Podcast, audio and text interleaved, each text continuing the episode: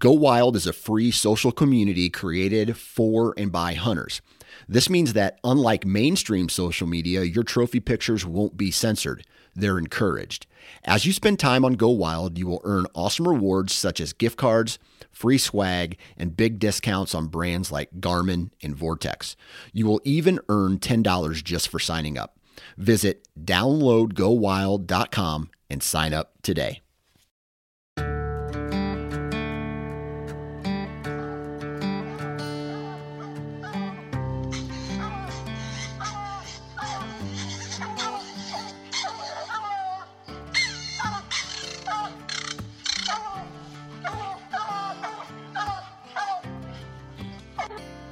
This is the Houndsman XP podcast.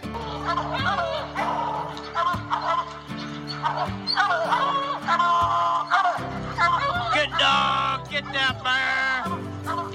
Get that bear in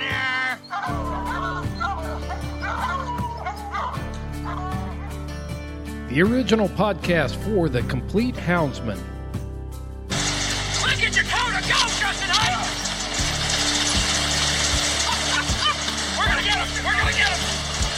The podcast that represents our lifestyle of extreme performance. Get up him. Get him. Yeah, good boy. Good boy, Ranger. Uniting houndsmen across the globe from east to west, north to south. You know, if you're going to catch a cat or a lion, you know, you have to have teamwork. We take you to the wildest places on earth. Yeah. So how many days? How many days a week can you spend on that? as much as I can, to be honest with you. Anytime that I get, I'm I'm out there. Join us for every heart pounding adventure on Houndsman XP. I'll tell you like I tell everyone else, I'm going to hunt whether you're here or not, so you might as well be here.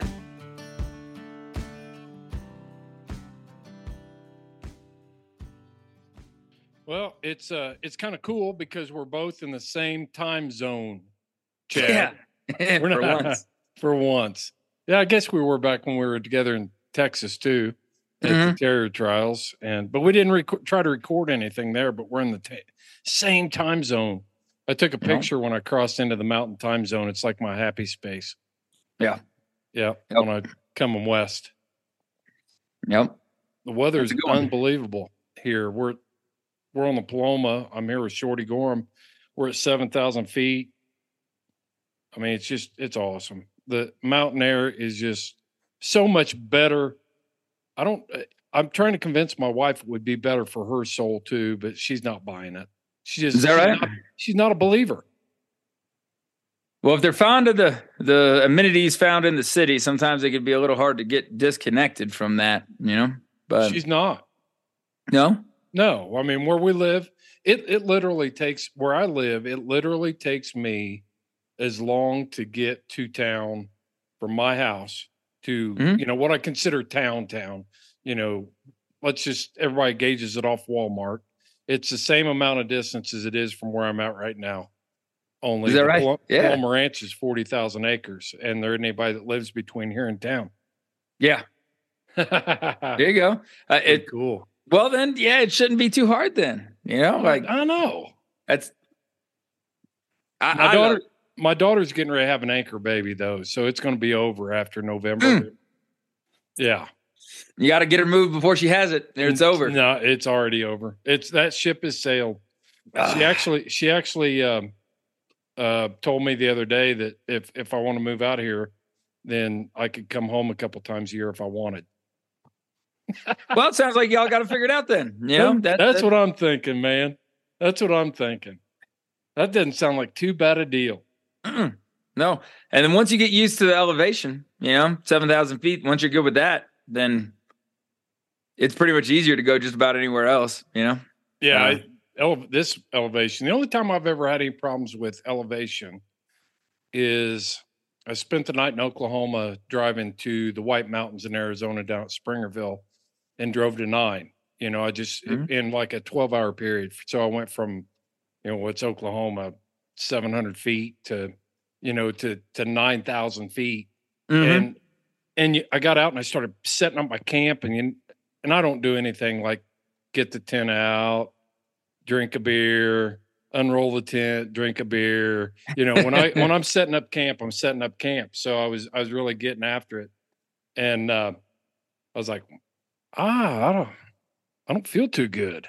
You know, kind of Mhm. feeling swimmy headed and and everything. And I went over and told the guys, I was like, hey, I'm going down to Springerville, which was at 8,000 feet, and uh, spend the night down there, and then I'll come back up in the morning. They say once you get over, I listened to a few podcasts on on altitude sickness, and Mhm. they say you gotta get you gotta get down to eight thousand feet or below uh, as fast as you can.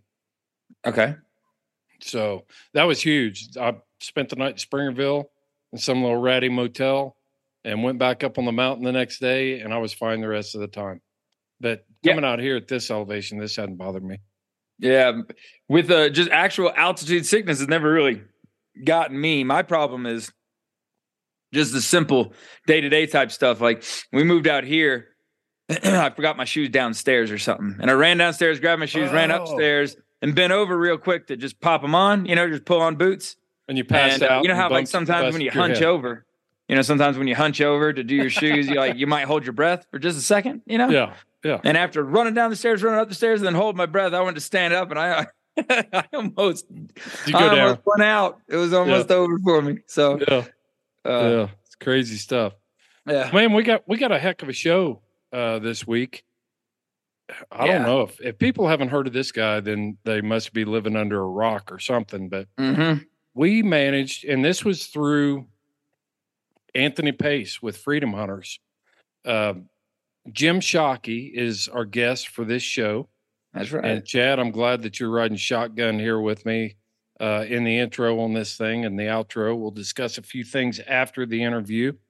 But um, so Anthony Pace with Freedom Hunters, Jim Jim Shockey sponsors. Well, the bear hunt that Seth just went on was a Jim Shockey sponsored hunt, that's right. That's right. which was epic. And then they have the Jim Shockey Classic, which is a golf tournament, live auction, all that stuff that raises money for freedom hunters. And uh and again, if, in case you've been living under a rock, Freedom Hunters is one of our good friends. We coordinate all of their hound hunting adventures there for Freedom Hunters, where we take America's warriors, our veterans, Gold Star family members, and even active duty military and deployed on on uh, hound hunting adventures. They do all kinds of other stuff over there. They do shooting and pheasant hunting and and mule deer and elk and all kinds of stuff. But but uh, that's what Freedom Hunters is, and Anthony helped us line this up. That's pretty cool. Yeah, That's pretty cool. yeah. He knows. Uh, he Anthony Anthony takes good care of us. That's for sure. So thanks, Anthony, for this one. If you haven't checked out Freedom Hunters, you can find them on our website by going to houndsmanxp.com. Click on our partners tab, and they're right there. Check out Freedom Hunters. It is the time of the year to start making plans for the fall for those outdoor adventures for and veteran. Take a veteran. I mean, you won't have it. We're both veterans, aren't we? Who wants to take That's us right. hunting, Chad? There you go. I want to go. I'll take you hunting. You take me hunting. that, that that might be what we have to do, man. well, Um, hey, but yeah, check out Seth's stuff. I mean, like that's the quality type hunts you're going on, right? He, he'll he'll be doing a show on that here pretty soon, I'm sure. You oh, I think it drops at the end of this week. there we it? go. There we go. That sounds right. I got to look at the schedule, but I think it's coming out Friday. About the uh, all mixed up is coming out Friday, so you're getting double mic time this week, right? yeah, we haven't scheduled that that yet, but Oh my gosh, you guys Yeah. better get on it. yeah, we'll get on it. We'll get on it. El Uh, but- Jefe is going to be sending nasty grams. Mhm. but I mean that like by the time this comes out, that'll be right behind it. If you're interested though, like check out like how many bears they get on and what kind and quality of dog. It just it seems like an adventure. So you know if that's the kind of stuff they show Seth, imagine what they're showing our you know our veterans and stuff. So I think that'd be pretty cool. Yeah, yeah. So, what do you think about the? uh Do we do we want to follow up? Let's do a follow up. Let's let's That recap. Let's recap, but let's get right into this Jim Shockey interview.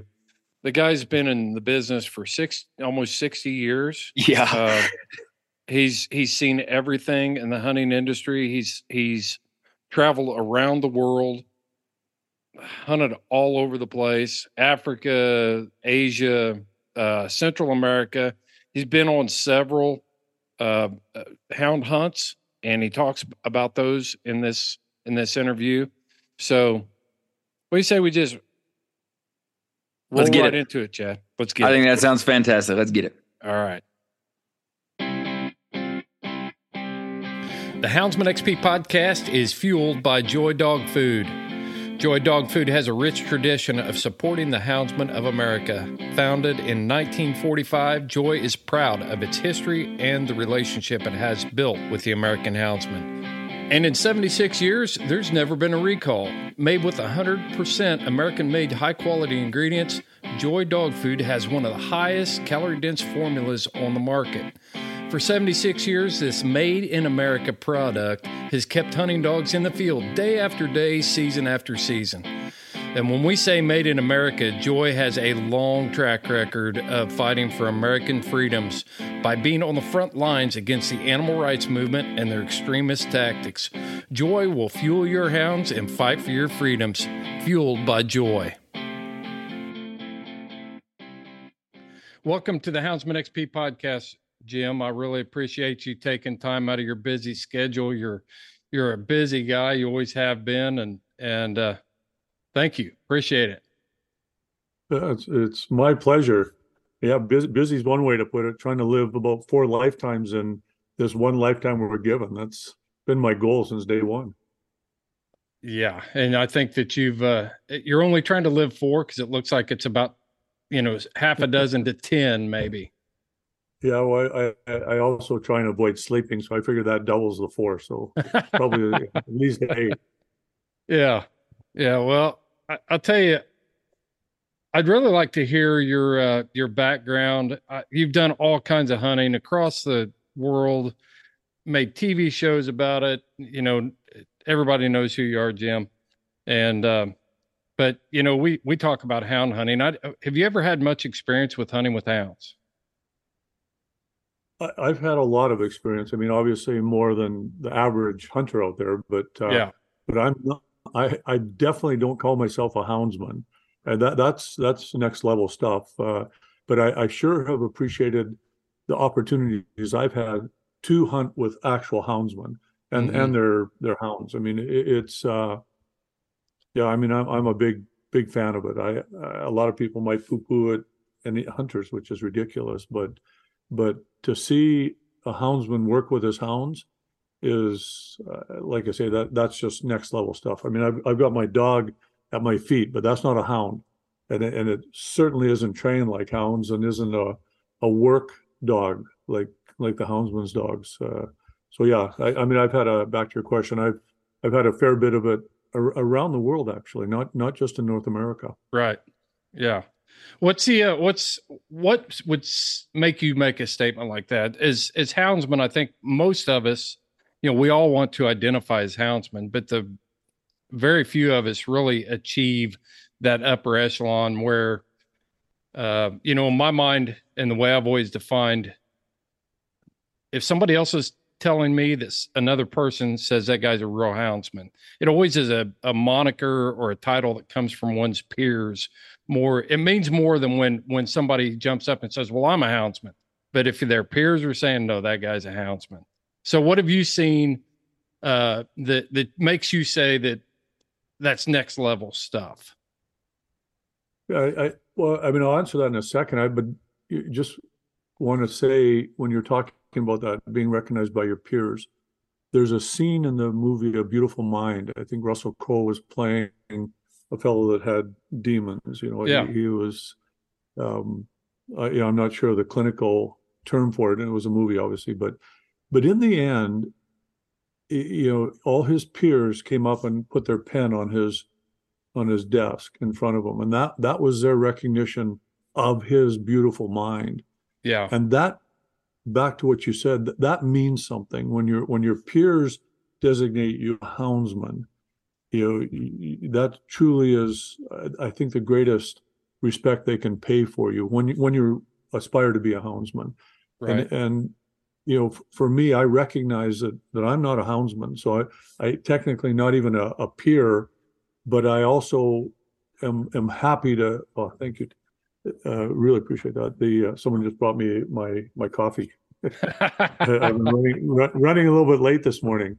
Um, so, so I appreciate the skills that are involved in being a houndsman as a hunter. So that's, Mhm. you know, me giving my pen to houndsman, all of you. Uh, it's, it's my way of saying, hey, you know, total respect for what you guys do. What's- The, um, you, know, the, what, what makes a great houndsman? Uh, there's a fellow, Rocky McBride, he, you know, he's originally from Texas and Mhm. I've hunted with him down in um, Paraguay. He's got a big ranch down there. And and his son Caleb. They are the quintessential houndsmen.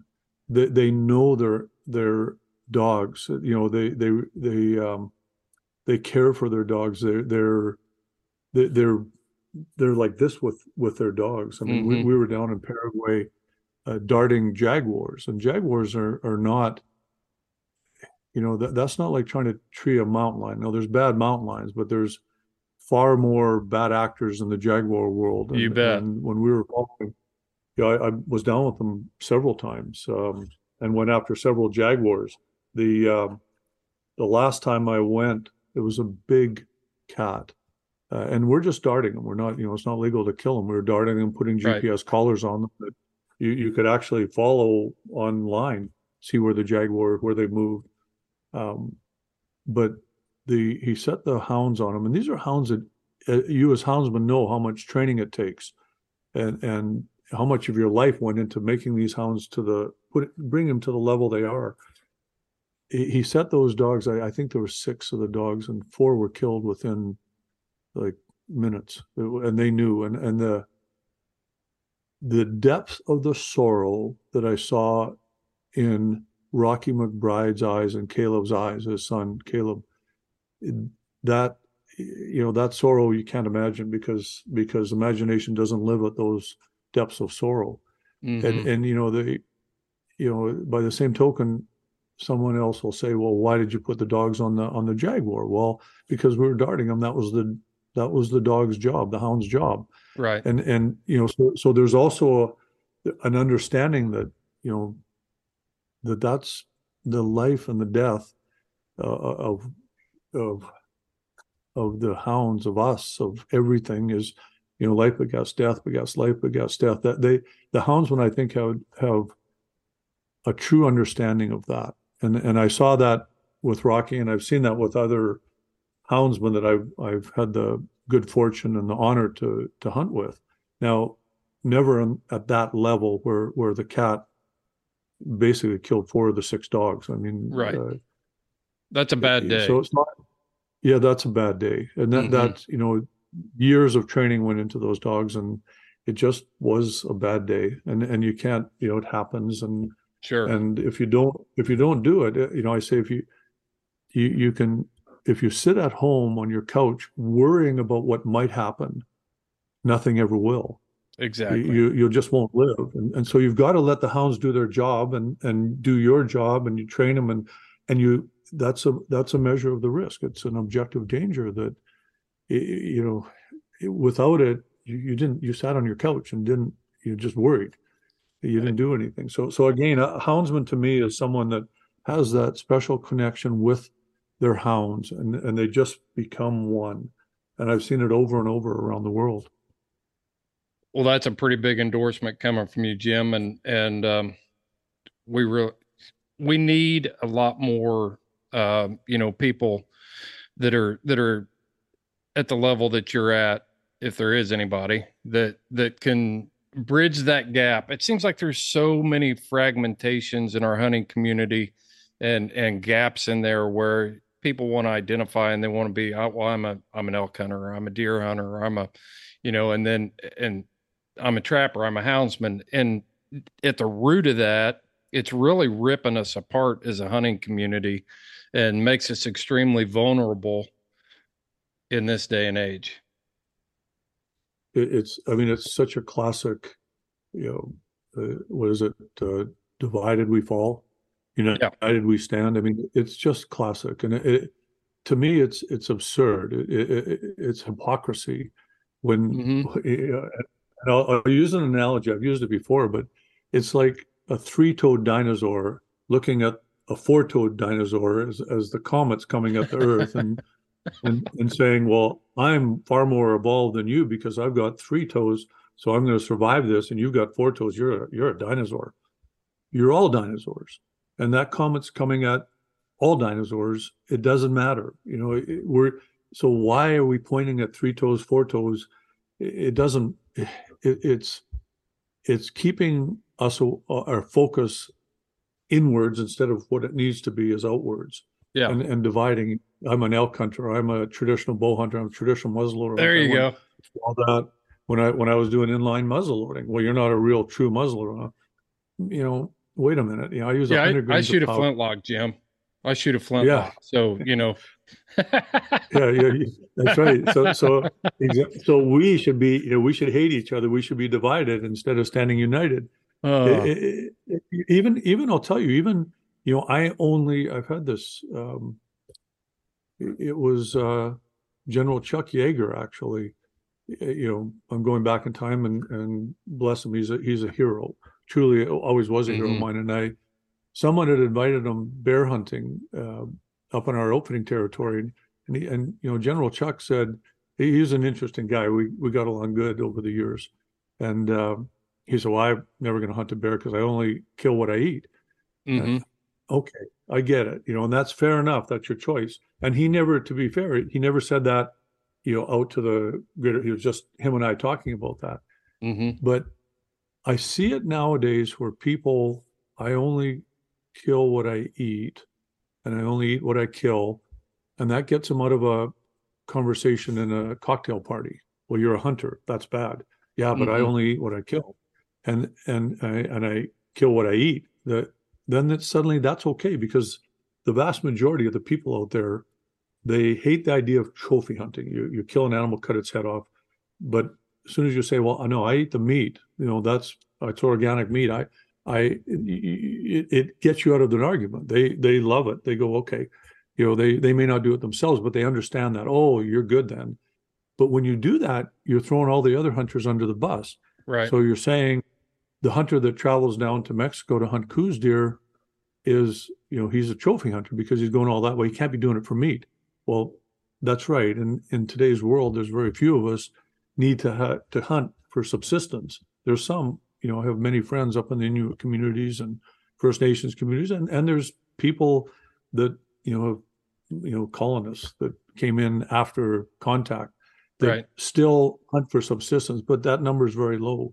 So that the problem with I only do this and I only do that and I do it this way and I do it that way. You know, I use a bow and arrow, he uses a rifle. So I'm, you know, from the outside, people look in and say, oh, okay. So even they think it's bad if you use a rifle. Well, you know, the vast Oh. majority of hunters out there, and, and it divides us. So, so, uh, yeah, I mean, I, That- I'm not a, I don't have a lot of tolerance and I try and be a tolerant person, but I don't have a lot of tolerance when hunters attack other hunters uh, because of the way they hunt. You know, I'm more ethical. I'm this. I'm this. So I, I think it's hypocrisy, and we don't need that. We need to be united and and stand as a block. It's it's much much stronger. You covered a lot of ground there and we've got a limited amount of time here but i i this thought came to mind and this is something we do on this podcast a lot. We talk about the narrative and keep and having control of the narrative for who we are and what we do. And that narrative has been hijacked by people that that wanted to to seize control or policymakers to influence policymakers and things like that. So so you, you take it back to the person you talked about getting a person out of an argument at a cocktail party. Um, you know, that's simply given up. That's a capitulation to the other side because the person hasn't actually contemplated, considered, and developed the narrative and understood the whole picture that it takes to uh, defend hunting and the and define the values of hunting. It goes beyond providing food, especially in the 21st century. You know, it's it's it's much easier to, you know, go to the grocery store and buy stuff than it is to go out and gather your own wild food. And some of the places that you've done it is it's much easier for me to write a check at the grocery store than to go where where hunters go to do what they do and and and so that's one thought that came to my mind. You know we've got to control that narrative and you can't just capitulate. You just can't stop and say oh i'm against trophy hunting because it's the new thing to say and it gets you gets you off the hook with some of your friends that might be on the fence about hunting. You got to be able to talk about it, why it's important why why we're hunters and why we what value we bring to the table. I, I agree 100%. And I, you know, I've had this, you know, similar discussions about this. I, we, we cannot, we, we have to go beyond the meat side of it, you know, and, and, and when we control the narrative, when you're talking, you, you said it in a way, but what it really is, what, what does hunting mean for all of us? Mhm. And what will stand, withstand the attacks and withstand the the forces that are against us and that that's the spirituality of it yes. Eh, that's why that's why we all do it because it's good for our souls. It puts us in touch with our ancestral soul. And when you talk about terms like that now you're now you're at a level here as opposed to people looking down at you. You know now they're going uh, getting in touch with your ancestral soul. Okay i, I kind of get that you know like i'm i'm dissatisfied with my life sitting in my ivory tower on the 23rd floor that becomes a tomb when there's a pathogen around that that like covid you know whatever covid Right. was. You know and and that's not the big one. When the big one comes those are tombs. Those are 23 stories of tombs. It doesn't matter if you've got the penthouse suite. The houndsmen the hunters the field to table livers farm to table you know people that live those lifestyles you know those aren't tombs. Those those are freedom to be out there in the wildlands. And th- these are now starting to be terms that people understand but you you got away from just you know i i hunt for for meat. I mean come on. You know you said it, uh, it by every measure it makes no sense. Economically time wise you know uh, what we do is not for meat. It, that's part of it. That's a part of it. It's like a part of hunting is the kill but it's only this much of the kill. Yeah. the the actual process the camaraderie the the traditions the family humor adventure that's what makes up the culture of these places we go to. And, and uh, believe me you can go to louisiana and that's a different culture. You know like it's there's culture in north america within Right. our own groups. So so that's part of it no matter where we go and, and to appreciate to embed yourself with those cultures to understand you know what what those mississippi noodlers are. I think they call them hand hand Yeah. grabbers or whatever Yeah. they yeah I mean, it's fascinating, and to do a to do a, a crawfish boil and and you know a catfish fry. I mean, yeah that that's what hunting is all about. That's truly what hunting's all about. And and when you say control the narratives, that's what we need to be doing. uh, uh, is is talking in those terms, not trophy hunting's bad. And and it, the problem with getting into the conservation of it, which is the science of it, is most people, you know, you lose them, you know, well, hunters are conservation. You know, you've lost them already in the conversation because it's science, but they do understand when when they're feeling a little bit empty in their lives at whatever job they're doing, lawyer, accountant, professional, uh, unprofessional, it doesn't matter. You know, if they're feeling empty, when you start talking in terms of I feel whole, satisfied. I, I breathe fresh air and exercise and and I'm healthy and healthy here, healthy in spirit. yeah People get that. That people understand that. And and well, you know, and and plus you eat organic, you know, green. That's kind of the catchphrases nowadays. yep Uh, hmm, huh. And I, I, you know, and I'm not.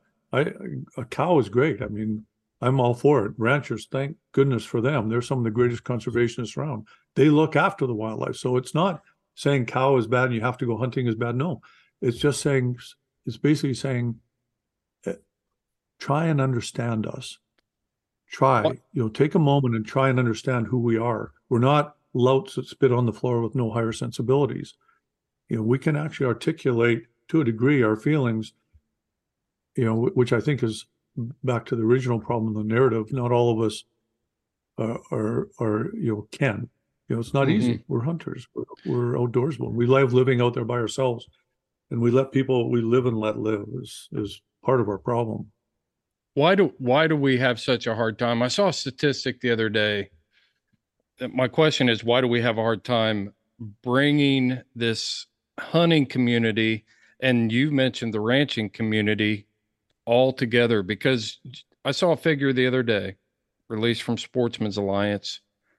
that was four hundred and seven million dollars a day, is what it averages out to be. Four hundred and seven million dollars per day being pumped into wildlife, wildlife management, conservation, all of this stuff. With numbers like that, how are we still losing or have the perception that we're losing? Because in my mind, our PR game needs to be different.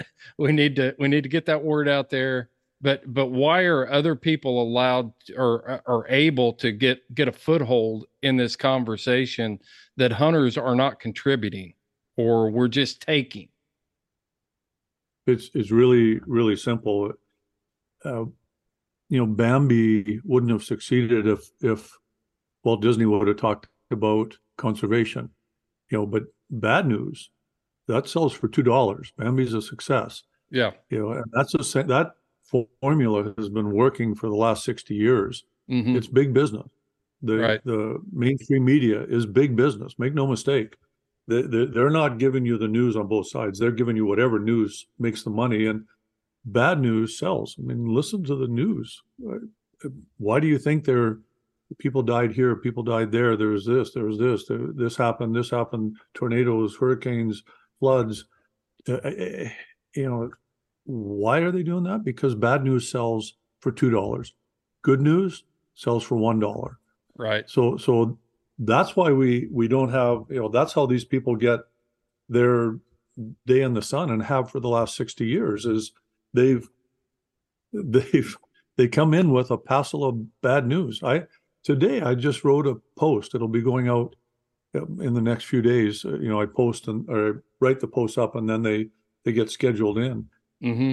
and it, it was it was about a and I'm I'm digressing here, but it was there was a, a haying a tractor you know haying our field, and it's beautiful Mhm. mountains. There's a lake in the distance, and it's you know the dust coming up from the hay, and and I said there's two type of types of people in this world. One looks at this, and and I said which one are you? And I said the first type looks at this and said loves to see the farmer harvesting you know the the hay loves loves the fact that it's a sultry late spring fall and loves the smell of or late spring day it loves the smell of fresh cut hay and and the blue mountains and the silver lake and and i said the second person looks at it and said i hate the tractor because it's using fossil fuels i hate Oh yeah. the fact that diesel smells and the noise pollution. I hate the fact that the farmer's cutting down grass that's been invade and it's been introduced. It's invasive from Africa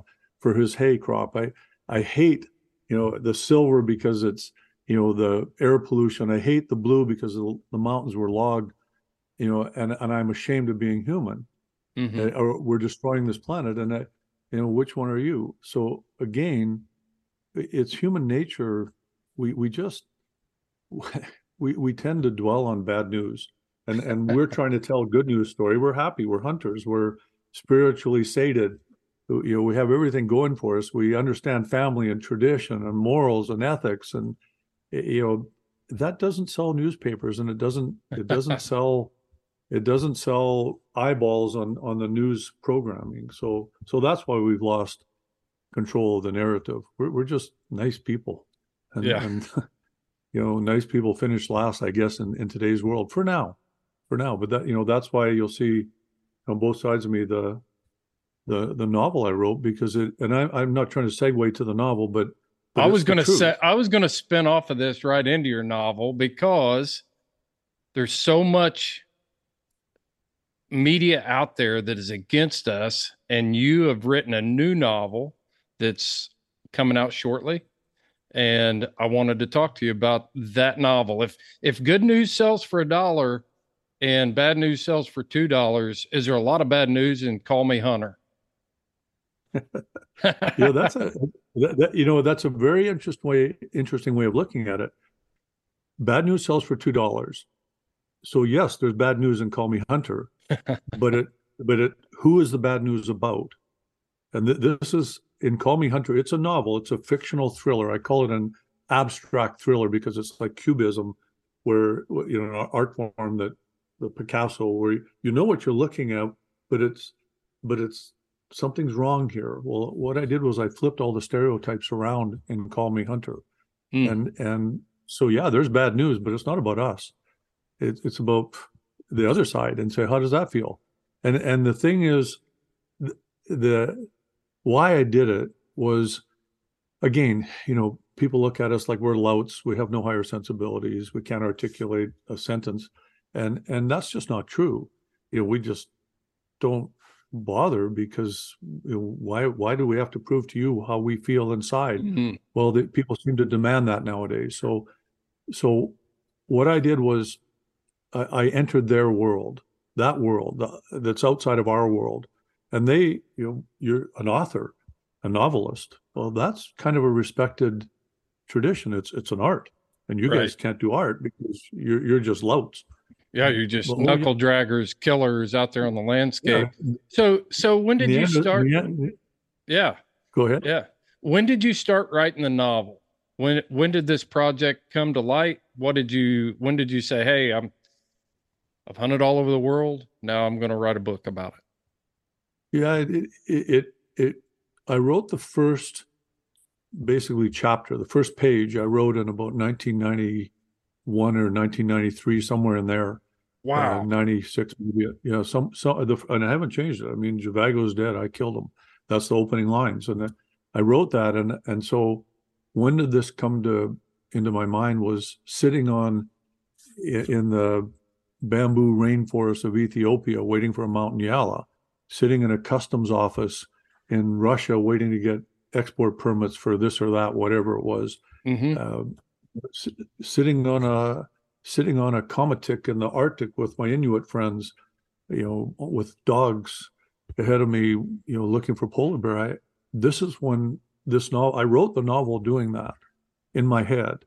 I, you know, in some ways, it's like a prisoner where you, you know, you, you you're you're there and and okay, well, you can keep your mind going, but you know, you're, you're bouncing across the tundra in this komatik for the next eight hours you might as well keep your mind focused. So I I did that, and and uh, in 2016, I determined that 2019 October Mozambique would be my last international trip. I would have Mm. you know been there, done that, got the T-shirt, did what I needed to do for our museum, our Hand of Man museum, and and then and that it was time to sit down and write that novel. I had a story to tell. When I wrote it started writing it back when I, I didn't have a story to tell. I hadn't lived enough to be Mm. able to tell a story. You know how can you be a writer when you're 20 years old? You can be a talented put words together but tell me again what you're going to write about. You haven't lived yet. Sure. Uh, you, i mean you you think you have a 20 you think you're the smartest person in the world but you know it took me until i was you know 60 before i felt i had a story that was worthy of telling and I could finish off the chapters that I started way back when, 25 years before. So, so I sat down and started writing in November of 2019 after that Mozambique trip, and then COVID hit, and up here in Canada they pretty well shut everything down. So I had nothing else to do anyway. So I, I just wrote and and wrote the novel, um, and and I did it to be able to enter that world to to be part of their world and and say, wow, this is a good novel, but you, you can't write a good novel because you're you. We just have to look at your you know history and you, you can't possibly you can't you know so it's cognitive dissonance. They they I've got a stereotype of what you should be, but but you did this, which I respect.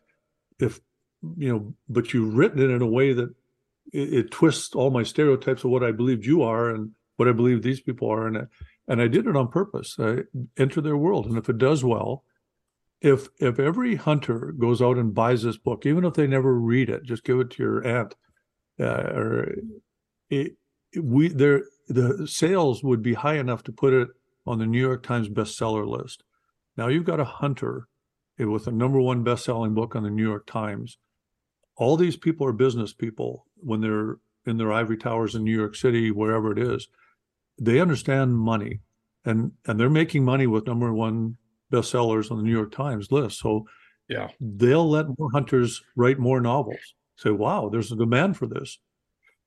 Let let's let them in. And what happens? You change the narrative. You start controlling the narrative. I've flipped around the stereotypes. Yeah. The the anti-hero is a hunter. It- you know, the the villain is an anti-hunter, uh, an animal rightsist. hmm You know, I flip those around. Well, you can't. The bad guys are always the hunters. Well, no, they're not absolutely. so so I've just tried to do something that that mixes up their world. We know what we are, but they don't know what we are. So now they've and if it does well, like I say, it'll open up the doors, the floodgates, doors that have been closed to us since Hemingway and Ruark 60 Mhm. years ago. You know, doors that slam shut with Bambi and and have really remained closed to us to be able to tell our story. So if it if it does, and and Jack Carr, you know, who wrote Terminal List and all these Yes. bestsellers, you know, th- that Jack started it. Really, he he got the door open, and and look at the success. So the, these guys with the money that are that basically they they decide where we're going with with news and with with mainstream media. They see that. Holy cow! There's a demand for people to just kind of tell it like it is, and and you know we get away from the the wokeness of the world out there Yeah. and, and there's a demand for it because now we have a, an, a we have a way to reach into that world and and and and get a voice. So so that's what I'm hoping. Call me hunter. Like I said, nothing. We talked about unity. If hunters got together and bought this, and it's not for the money. We're you know I'm in our Hand of Man museum, which 17,000 square feet. I don't know what it, you know the land, the building, the contents.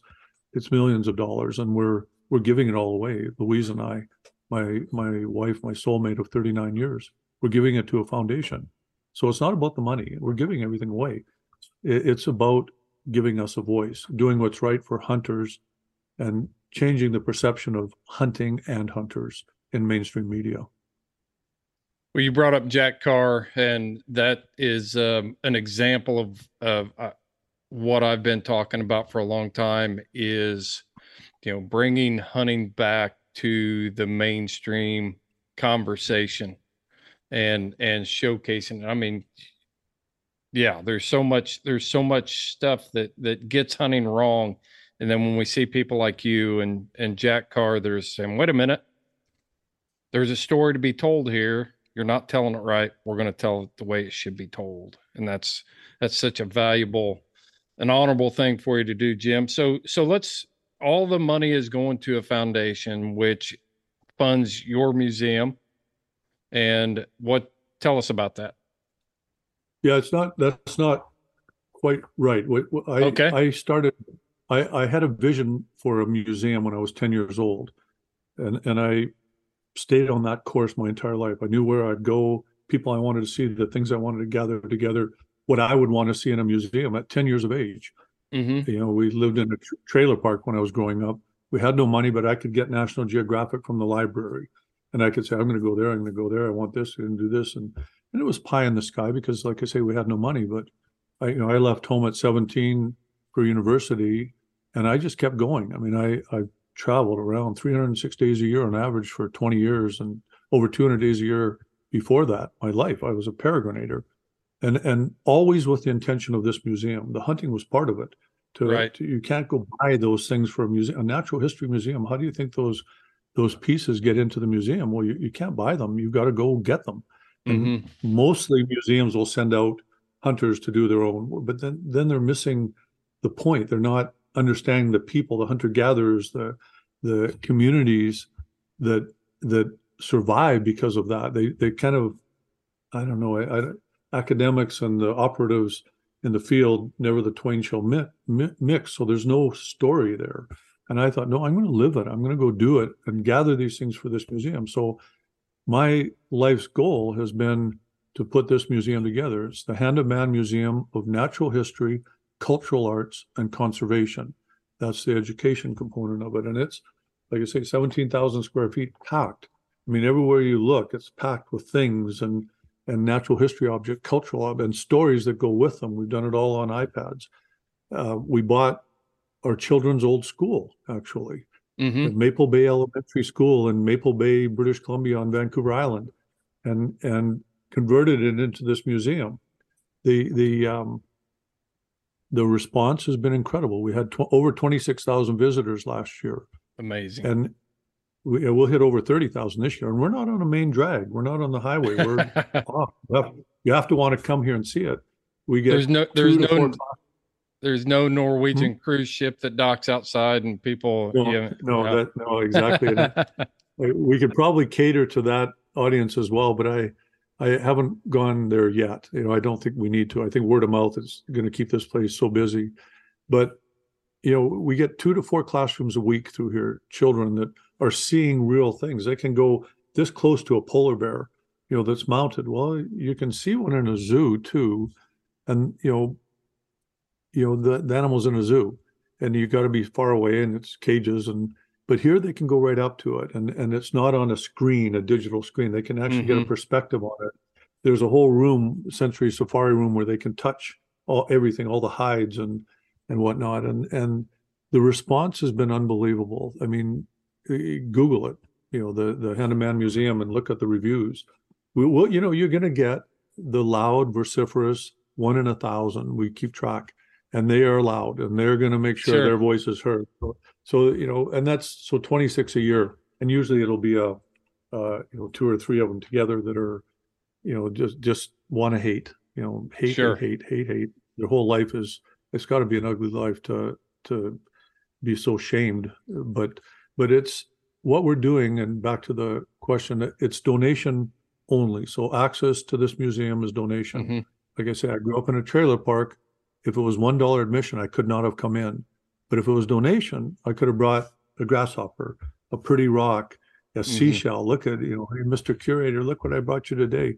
I would have been a curator's nightmare. I'd lived in here. So it's always going to be donation only. And wh- what my wife are doing we created a foundation to put the land the building all the contents everything that's in here into that foundation and an endowment to cover expenses for 40 years.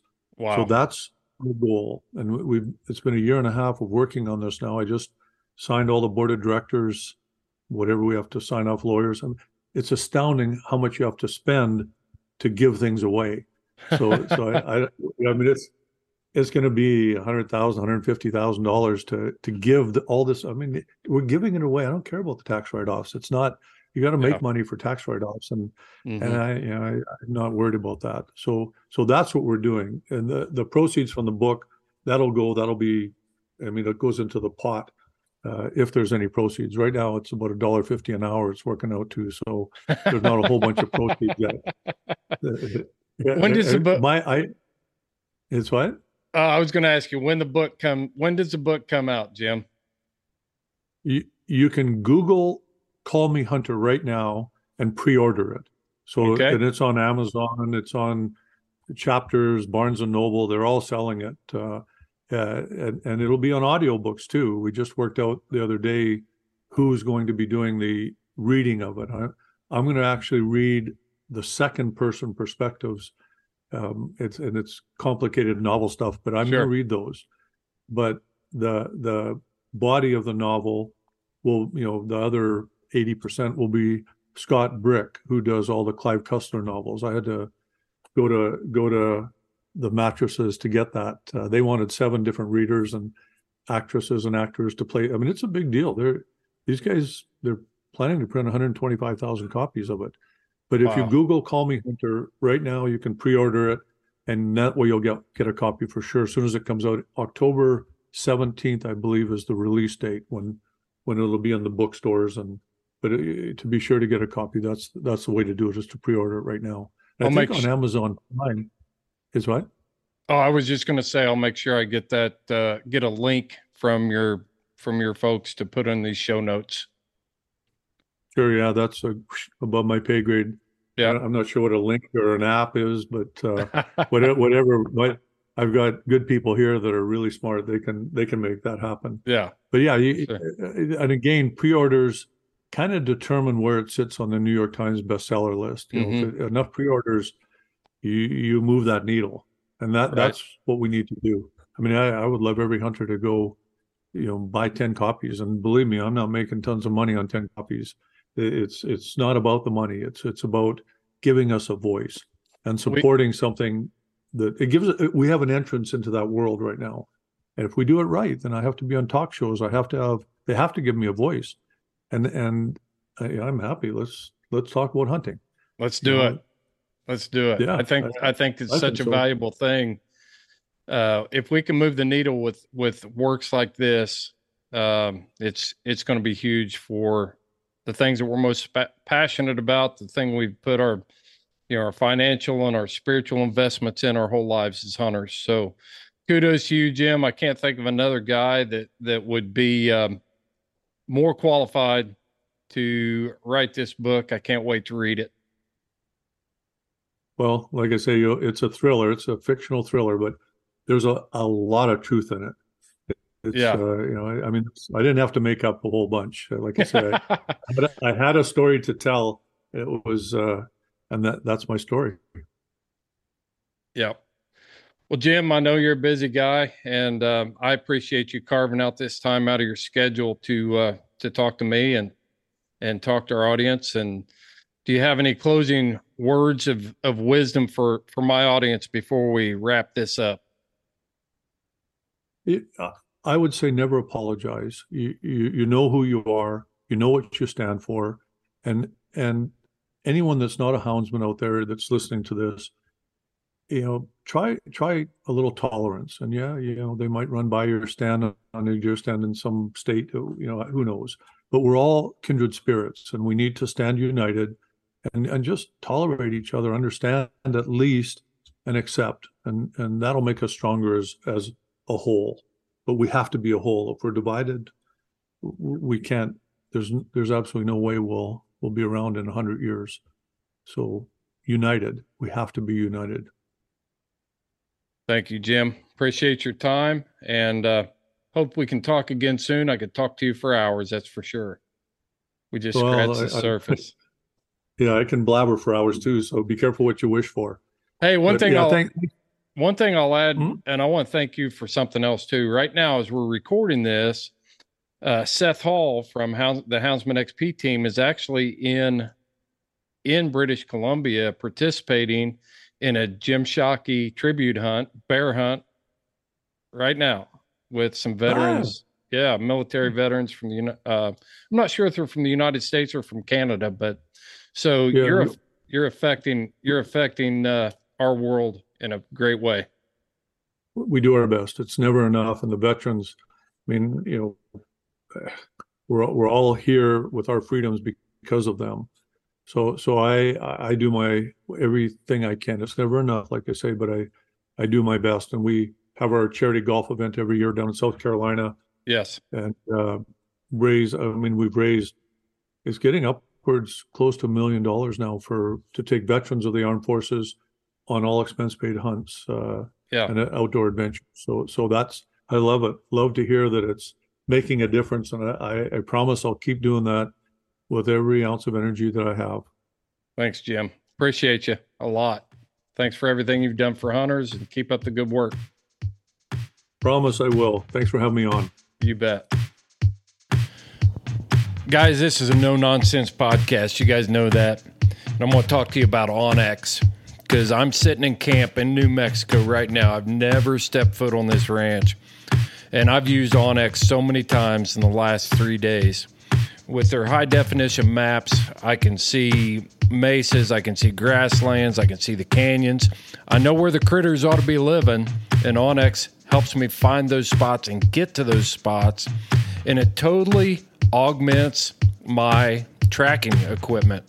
I could buy a map card for New Mexico, but this year alone, I've hunted Louisiana, Indiana, Kentucky, uh, New Mexico. Uh, I didn't hunt in Colorado, but I was there. Montana, I've been in Montana.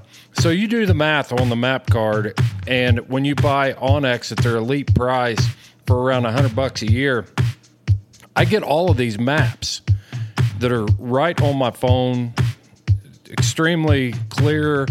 Landowners are marked, state lands are marked. It's all right there. Check out onX at onxmaps.com and get with it, man. And at checkout, enter the promo code HXP20 and you will get 20% off of your onX subscription. Know where you stand with onX. All right. So there you have it, folks. Jim Shockey, the one and only. The man. He There it is. is. Man, I'll tell you that he's just so well spoken. I mean, when you have done been it in the business as long as he has, um, he just he's got such a great message for hunters and hunting. Yeah, and uh, the book sounds good. You know, I'm excited about it. But like like you're saying, he smooth, smooth, has an agenda and and, and gets his point across. You know, um, in Yeah. the thick of it. So yeah, I, I enjoy listening to him talk about hunting. You know, You know, he he, he talked about hunting with Rocky McBride Mhm. And and jaguar in Central America, and it it wasn't really a hunt; it was more of a conservation study. And Yeah. Rocky Rocky's still involved in that. So um, I I really liked his message about the united front of hunters. You know, all of us coming together. right? Yeah, I, we all need to do that, and I think every single venue that I've been a part of is guilty of it in some fashion. Not all of them, you know what I'm saying? But like, for example, I have some falconer friends that don't, you know, they're like, "Well, isn't hound hunting kind of harassment?" I'm like, "Yeah, yeah, almost as much like harassment as it is to, to take a wild bird out of the out of the out of the wild and go hunting with it, buddy." You know, and then I got and then I've had I've had a hound hunter buddy of mine before. Like, I just well, I just like to leave wild animals alone. You know, like I don't want to. You know, I'm like, what are you talking about? Can you say that while you're standing underneath the tree? You know, so I, I'm not going to point the finger at any one group, but but a fellow like me that's kind of I wouldn't call myself an expert in any one venue, but I've had my hands in just about all of them and been been like mildly competent at each. um, but I've seen it. Like we we do we chew each other up, you know. Yeah. and when Yeah, we should be sure. defending each other at all costs.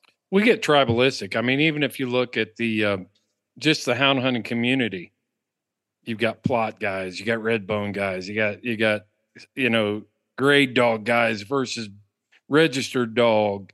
You know, Mhm. we and I, I think I mean, isn't that kind of normal though in life and the human spirit to to be kind of you're drawn to to like-minded people and and you're st- we've all got a competitive edge at some point. Yeah, yeah, I, I I agree with that. You know, like you're let's just take Plotts and walkers, right? You know, they're gonna they're gonna nip at each other's flanks a little bit, and you know, and then some of that playful competitiveness, just just like you know the Marines and and the Army, you know, are gonna exactly. gonna pick at each other a whole but but there's really no nobody to lose in either of those you know it's preference and like everybody's Yeah. accomplishing something but but i feel when we do that at different types of hunting if like the the still hunters are after the the houndsmen or the houndsmen are after the trappers or whatever there's somebody's losing and it's all of us Right. and it's all of us. You know, it's Good not message. that playful banter anymore. At that point, where you know you're you're crippling hunting, and that's Yeah. what all of us are trying to do, and and pr- protect for our grandchildren and, and further. You know, I think a lot of it comes because people just haven't taken the time to understand the different types of hunting. And so Mhm. they haven't they haven't developed a narrative on how to, you know, talk about their specific specialty. You know, say you're a deer hunter, you know, they haven't spent the time to understand how to talk about their love and passion and really lay that out without throwing it under the bus, somebody else under the bus. You know, it's Mhm. like, well, I'm a deer hunter, so and I'm not like those trappers, or I'm a deer hunter and I'm not like this group. You know, it it's a it's a deal where it's easier to attack somebody uh, and and especially when you're being attacked than it is just to spend time and develop your own narrative and just be able to mm-hmm. defend what you do and your passion and your lifestyle on its own merits. Yeah, and all of us could every venue. Well, it's just you could even go outside of hunting to any anything else. It, it doesn't any kind of hobby, sport, venue, whatever, you know. But we're just going to break it down to hunting because that's what we all like to talk about here, you know. But right, it, it, even the still hunters, there's ways of oh, existing. Like, well, I mean, yeah, well, that's what we need to do, period. But there's Right. like everybody says, like, oh, well, you know, the hound hunting, you know, all you do is dump your dogs and then walk to the tree. Well, I imagine somebody could do that under like ideal circumstances, but most of the time we're out there with our nose down in the dirt trying to find out what kind of track this is. Is this, you know, is this old? Are we going the right way? You know, I've been doing this that all week. I, yeah, it's like huffing Oh. talcum powder. You got dust in your nose, right? Yeah. you know like uh, but then at the same time but then but then sometimes again i'm not pointing the finger at any group i'm just giving comparisons for everybody but i, I knew a still hunter back in louisiana when i was hog hunting all the time and uh he was like oh well your hog dog's getting in the way of my deer you know and this was the same person that would take every day he would take a five gallon bucket and fill it up with corn a half bag you know 25 pounds of corn and put it out in the corner next to his blind and the deer would have to stick its head into the five gallon bucket to eat. My five year old daughter could blow a deer away from 30 yards with his head in a bucket. You know what I'm saying? Like everybody's got, you know, the, the folks that are going to do it the wrong way. You know, it's just what is the community trying to promote? What standards Right, are we trying right. to set as houndsmen and as still deer, deer hunters? You know, and they wouldn't hang that up. They wouldn't say that that's hunting, you know, What, shooting a what do you think? What do you think about what Shockey had to say about it, though? I mean, he went in pretty in pretty deep about about unity. my favorite thing that he said, and I will admit that I'm even guilty of this sometimes. In order to prevent an argument, sometimes, you know, like you're out somewhere, you might be, you know, at like some dinner, whatever. I don't really do this very much, but uh, my my biggest thing, I guess, would be like taking my daughter to swim class or something like that. I'm like, all right, we got to Right. teach her how to swim, and I'm over there like, hey man, I heard you hunt hounds. Oh yeah, well here, check this out. Look at these pictures, you know.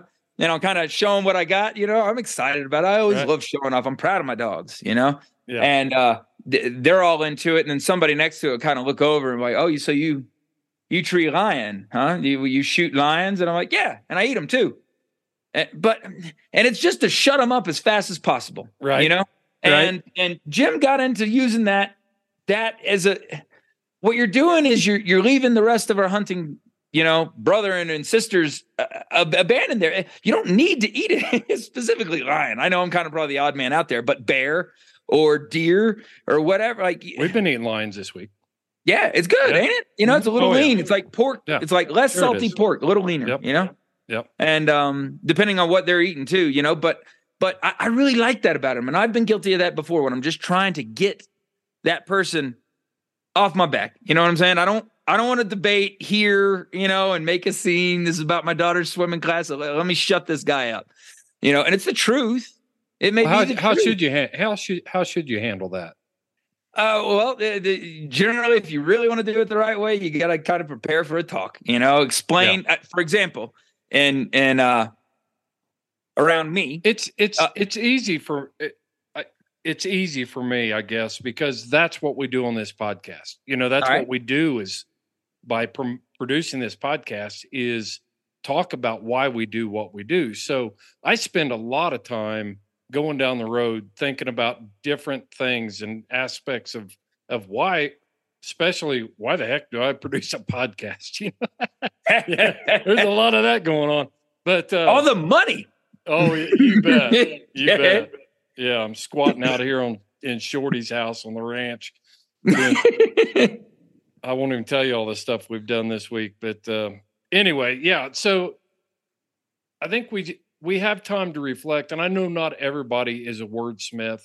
I'm certainly not. I stumble and fumble around and stuff, but you have to be prepared to answer that question. Mhm. And you've got plenty of time to do it. As houndsmen, we always have plenty of time to develop that narrative if you just stop and think about it. You know, I love one of the things that we've done in the past is asking people, why do you love to hunt? What is your why? Heath produced a show. What is your why? Just Mhm. think think about it. Develop the narrative. That way, when you get ambushed the next time, it's you can at least give a n- non-hateful answer to it. hmm There's a chance. There's always a chance you can tell pretty quick on who you're talking to if they're just trying to insult you, or or Yeah. you know they they have an open mind but an ignorant mind. You know, and Right. ignorance not stupid. They're just uneducated in the field. So you can tell pretty quick what it is. And if they're wrong, then just politely deflect. You know, but if they're if they're if they're kind of could you think they're receptive to, to being educated on it there's all kinds of stuff to bring up you know like for example out here when when when a, a tracking collar goes off that they use to uh, to collect data on bears and lions and they want to know you know where they're going how they're doing so that they can protect these lands right? I mean this is important. The diet and and and you know making sure the public property doesn't get sold off. This is important. You, use all this data. They got to know where the bears and lions go to know where they have to protect them what they have to do. So that's fine. And when those collars goes off guess what? I get phone calls. Let's go find that rascal. Yeah. and they get a game camera like one of the trappers. Here you go. How about we tie it all in? The the bait hunters the still bear and lion bait hunters that i've heard of um, when they see a bear or a lion on their camera with a collar they'll check in and be like hey i got you know i got a i got one of these predators here with a collar on it. And they're like oh shoot. That must be the one that turned off. We we lost track of that one. We need to get the collar back on him and they're like hey chad get your dogs. He was here. Let's go out tomorrow morning. You know that's really cool for me because i'm hunting out of season Right. you know?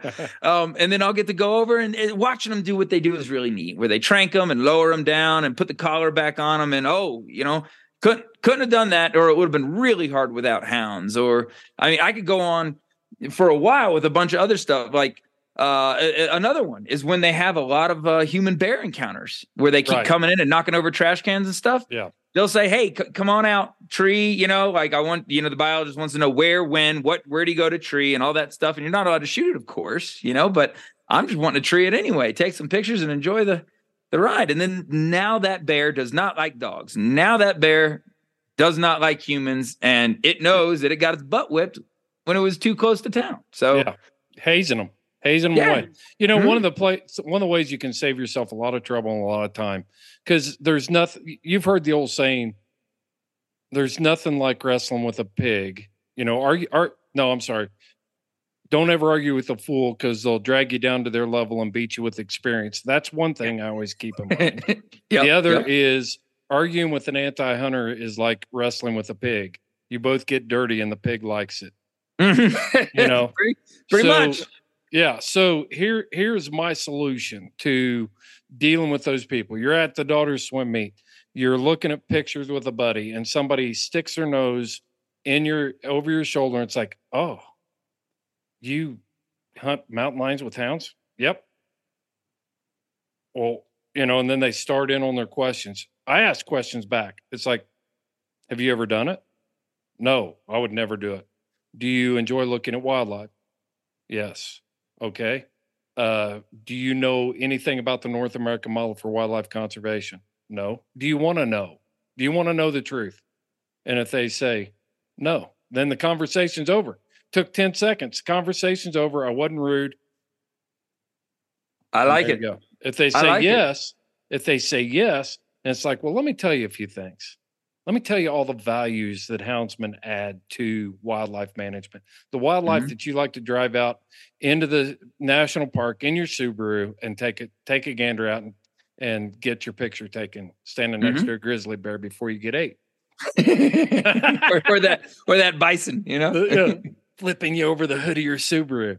hmm So, and I can say that I'm a Subaru owner. I'm a proud Subaru owner, that right? manufactured in the state of Indiana. It's a 2011 Forester. It's got Safari Club International stickers and all kinds of stuff on the back.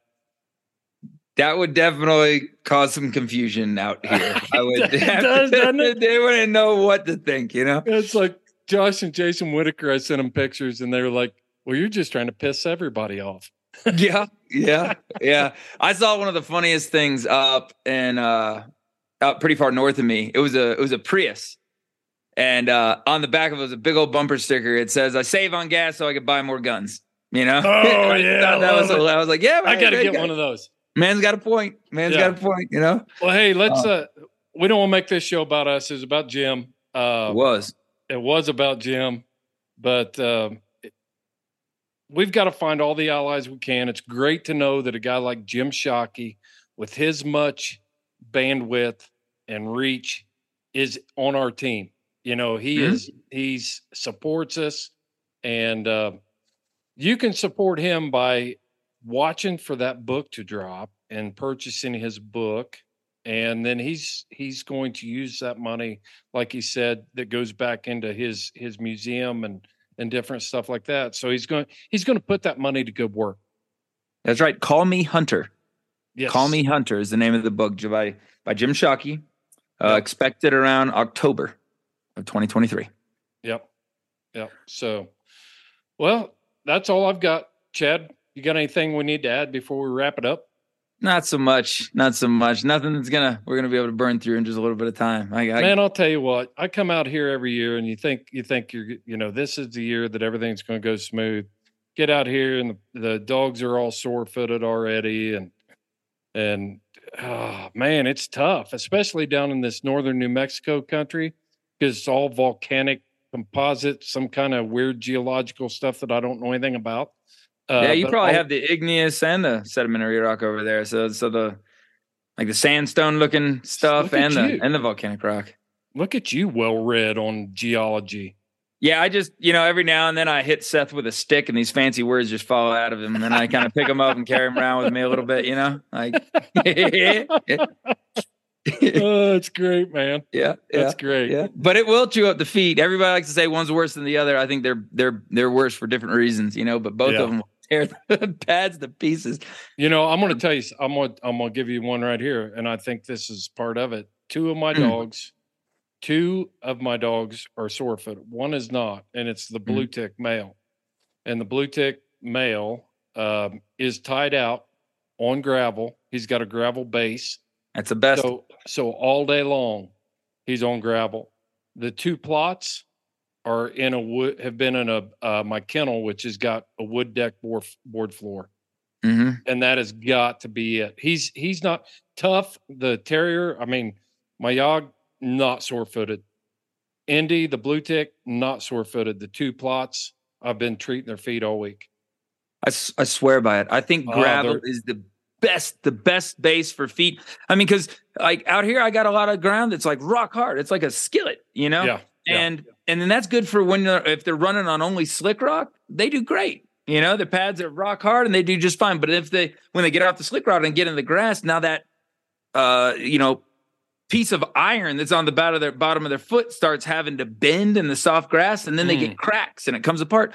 And then my dogs that are in the soft stuff, you know, as soon as you know th- theirs are plenty pliable at that now, but then when Uh-huh. they get on the slick rock, it's it's too pliable, so it pokes them and and bends, you know, and like they get they get all the scuffs and blisters and, and you know, and it's just not hard enough. So I think gravel's the best because it's hard, yet it continues to flex, so they don't get flat hard calluses, you know, so that Right. that gravel gets up there, even in the webbing. You know, that's Yeah, the other yeah. thing. It actually gets in the webbing where I don't think there's another surface that does that.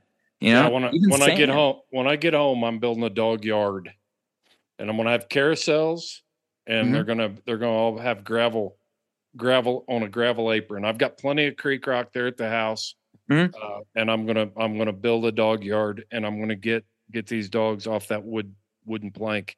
it's the it's the ticket. I'm telling you, I'm I'm and and paws are protected.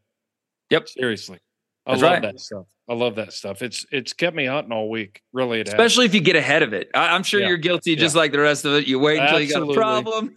yeah, No? I got out here But last you- week. Last week, I was thinking, oh, I ought to start rubbing some paws because I was roding dogs and doing stuff, different stuff like that. And I was Mm-hmm. roding them, and and but we still don't have the gravel. I mean, it's just you can't do it back there and get their feet toughened up. So I was thinking, yeah, I'd have some paws are protected on it, and it's like, oh, I'll start next tomorrow. And tomorrow Oops. never came, and then here I am in New Mexico. One good bear, one one good one good bear trash race, Mhm. we did get on a bear. We're trying to hunt mountain lions, and the trashy Plotts uh, caught a bear. Right. And and uh, uh, one afternoon of rodent, and they were shot. It was like, eh. so now yep, yep. depending on where you keep your food, what I do to kind of force myself, um, I keep I keep my food in uh, pickle barrels. You know, the kind you can spin with a little gasket top. You know, it's like a little. Mhm. I think mine are like forty-five gallon drums or whatever, but they got the little spin top with a gasket on it. And uh, I got a few different types of food, uh, but I'll take it and put it in like a Ziploc bag or even like a plastic grocery bag if you can still find those these days. Right. But just throw it right on top of the kibble. So you got to move it out of the way to feed your dogs, you know? And if I put it somewhere, I'm going to forget about it. But if I put it on top of the dog food, you know, it generally gets put on there. Yep, for sure. And uh, I'm also using the dogs are treat tie out, which is awesome this week. Yeah, those Well, are hey man, I'll tell you what, we better wrap this up and um, get this one in the in the bank. So I didn't I I want to thank I want to give a shout out to everybody. The the response to our merchandise in our store. Uh, we launched in May and mid May and it, to mid June. Thank you. Thank you to everybody who's purchased Houndsman XP merchandise and uh, repping the brand, especially the Fair Chase T-shirt, Yeah. Fair Chase decals. That is the message. It is crucial. It's going to be the battleground for the future of hound hunting, of whether or not it's fair chase. So, thank you for purchasing those items. We've got other stuff there. We've got tumblers. We've got we've got um, knife sheaths. We've got cool hats. We've got embroidered hats. We've got leather patch caps. Check it out. You can check it all out at houndsmanxp.com. Hit the shop tab, fill your card up. We'd love you. We love you for it. So, yep. I think that does it, doesn't it, Chad? It does, bud. That was a good right. one. All right. Well, hey, thanks for tuning in to the Hounds Houndsman XP podcast. This is Fair Chase.